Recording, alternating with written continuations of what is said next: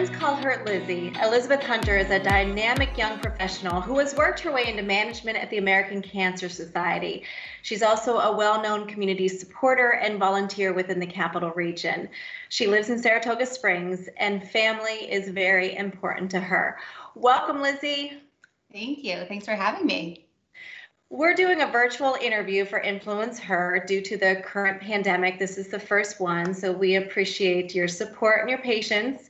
Uh, it only makes sense to ask you what have you been doing during quarantine? So, I do live alone in my apartment in Saratoga. Um, so, I've been trying to keep sane. Um, I am definitely someone that's used to being out, out and about in the community, doing different things. Um, so it's been a bit of a challenge, but I have kept busy with um, puzzles, which my newfound hobby. Never knew I enjoyed puzzles. Um, I've been FaceTiming all my friends and family, definitely relying on a few glasses of wine here and there, and um, a lot of social media, honestly. A lot of virtual happy hours. Yeah. right? exactly. Now, you're a young professional, as I had mentioned. Uh, you've made quite a name for yourself in a short amount of time. How did you get your start? Um, well, I guess I would say, as far as how I got my start, um, definitely not necessarily the most conventional way. I did go to grad school and got my master's in elementary school counseling. So I had a part time job and was looking for something to do the other days of the week. I've always had a love for like event planning, I guess. I don't even know if you could call it that before. Um, I always was planning birthday parties or different things like that for my friends. Um, so I saw a temporary job at the American Cancer Society helping with events. So I applied because that's something I just always love to do in my free time um, and really ended up loving it and staying. Um, so that was kind of how I started there. Um, and as for making a name for myself, I always say I, get way too much credit for you know the praise that people often give me for the work that we do because it's really I'm just the person that gets to deliver the news of the impact that our community is making. So I feel like I'm just very fortunate to be able to share the mission of the American Cancer Society and all the work that our community does.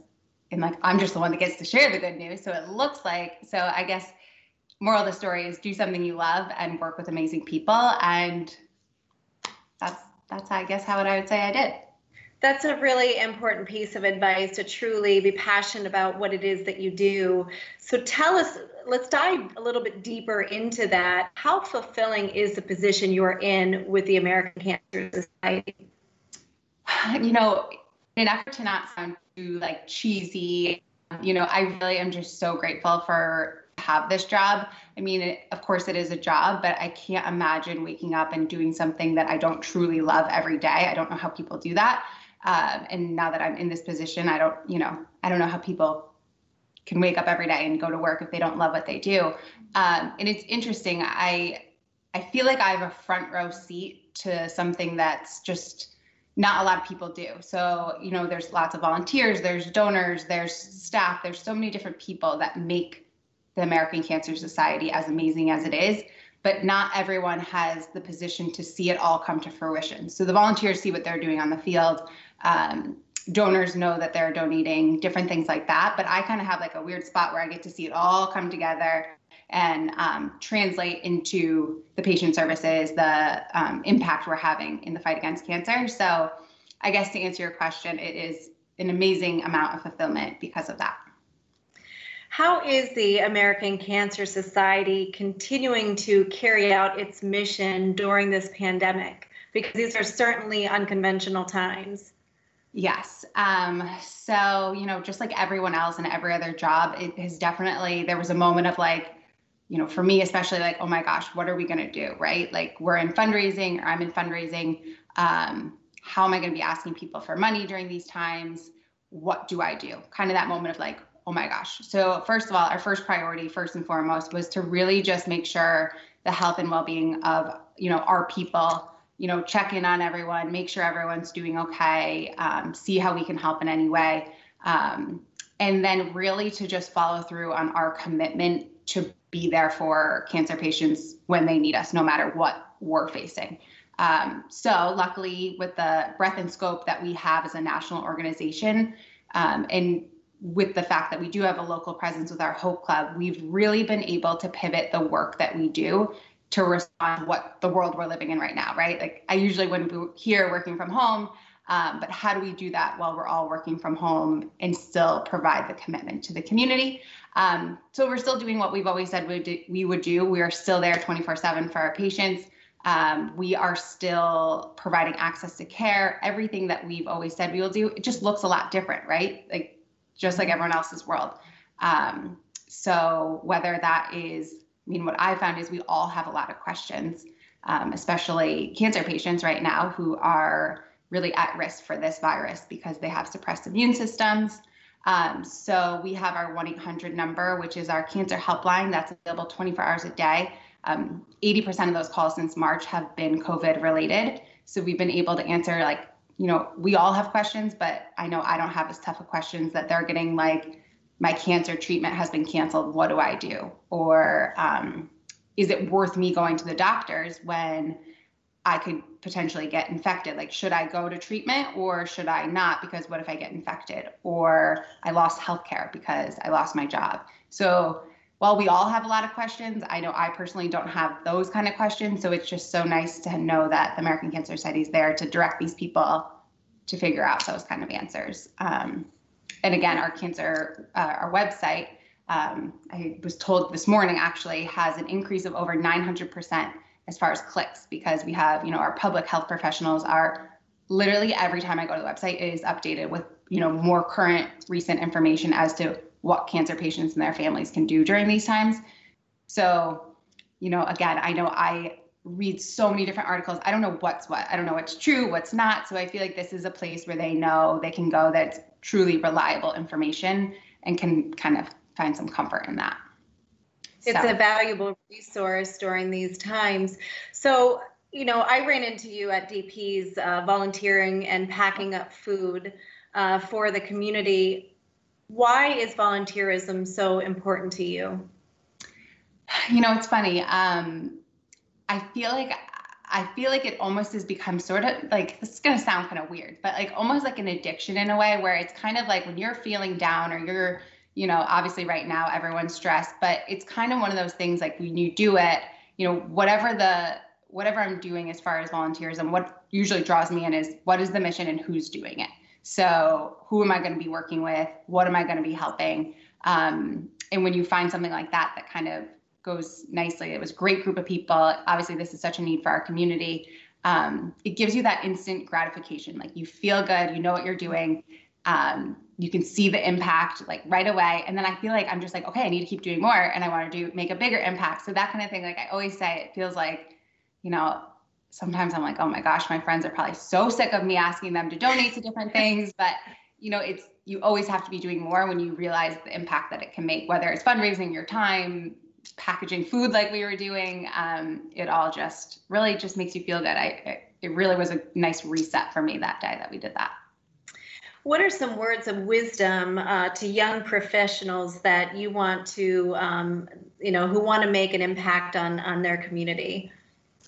I would say do it, right? Like I think a lot of people just are like, wow, I wish I could get involved, or I wish I could make an impact, or I want to do things like that.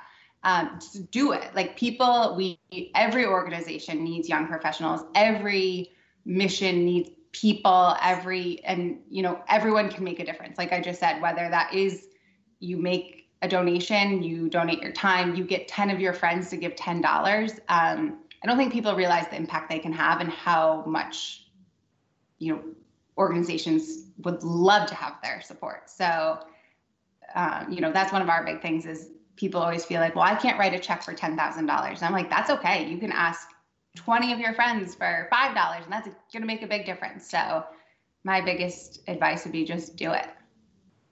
Like that and very genuine too. Where do you see yourself uh, professionally in five years?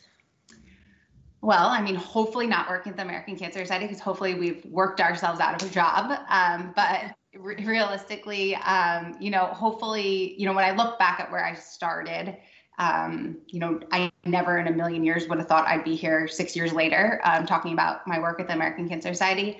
But like I said, I truly love it every day. So I'm hoping that I can continue to work in an organization that I strongly believe in and work with such amazing people in our community um, and whatever role that looks like. Um, you know, I'm not really sure what that title might be or where I'll be, but hopefully I'll still be waking up every day, you know, working in the community and doing this kind of work. Well, we're not done yet. Uh, we are moving on to what we call the Baker's Dozen, which is 13 rapid fire questions, uh, short answers by you. So okay. we'll start with the first one, and these shouldn't be too challenging for you. Uh, first off, who inspires you? Um, so I would say, as a whole, the whole community, but my number one mentor, my go to person is always Jeannie Walsh. She was our vice president, and she's become like my go to girl for everything. What is a quirk uh, that no one knows about you? Ooh, that no one knows about me. Can we come back to this one? we'll come back. uh, yoga or spin class? What was it? Yoga or spin class? Yoga, but I don't do it as often as I should. Comedy or drama flicks? I'm a sucker for a rom com. Best life hack. Life hack. Um, does dry shampoo count? yes, it sure does. We can't do without it right now. Right? Especially at a time like this. Biggest pet peeve. Ooh. Um, people not following through on what they say they're going to do. Favorite outdoor activity? Hmm. Um, sitting outside in Saratoga at a patio. Uh, favorite month? Ooh, um, I think I would have to go with June. First celebrity crush? Probably one of the Backstreet Boys or NSYNC people. Any of them, really. Dream destination? Hawaii. Well, uh, Hawaii, or I've recently become very into traveling to Europe. So one or the other. Well, this follows into the flows into the next question. Next vacation planned. Well, I was my next vacation plan was to go to Italy, where my brother's living currently for my nephew's birthday, but unsure considering the current situation. So this question comes from our last guest, who was Dottie Pepper. Okay. What is the biggest part of maintaining a schedule? Writing it down because if I don't write it down, if it's not my calendar, I won't be there. That's what I've recently learned. So you get to ask the next question for our next guest. What is that? Ooh. Um, what is the best piece of advice you've ever been given? Now I'm not letting you off the hook on this one. What is one quirk that oh, no one knows? We're gonna make me answer my own question. Okay. Um, my biggest quirk I'm trying to think. Um, what's like a good example of a quirk? I'm trying to think of like um, I don't know. Especially something that people don't know about me. I feel like I'm a pretty much an open book and I like probably overshare about my life. Um, we'll let you off the hook on that. oh no. I wasn't going to, but I will. I'll go easy on you. yeah. I'll if I think of I'll think of it and like write it. We can add it in. Send it into us. Yeah. Liz, it's really been a, a pleasure um, speaking with you virtually. I do look forward to the day where I could see you in person again, hopefully very soon. Hopefully. But thank you so much. You were a trooper today, and we enjoyed getting to learn a little bit more about you. Absolutely. Thank you so much for having me. I'm so excited.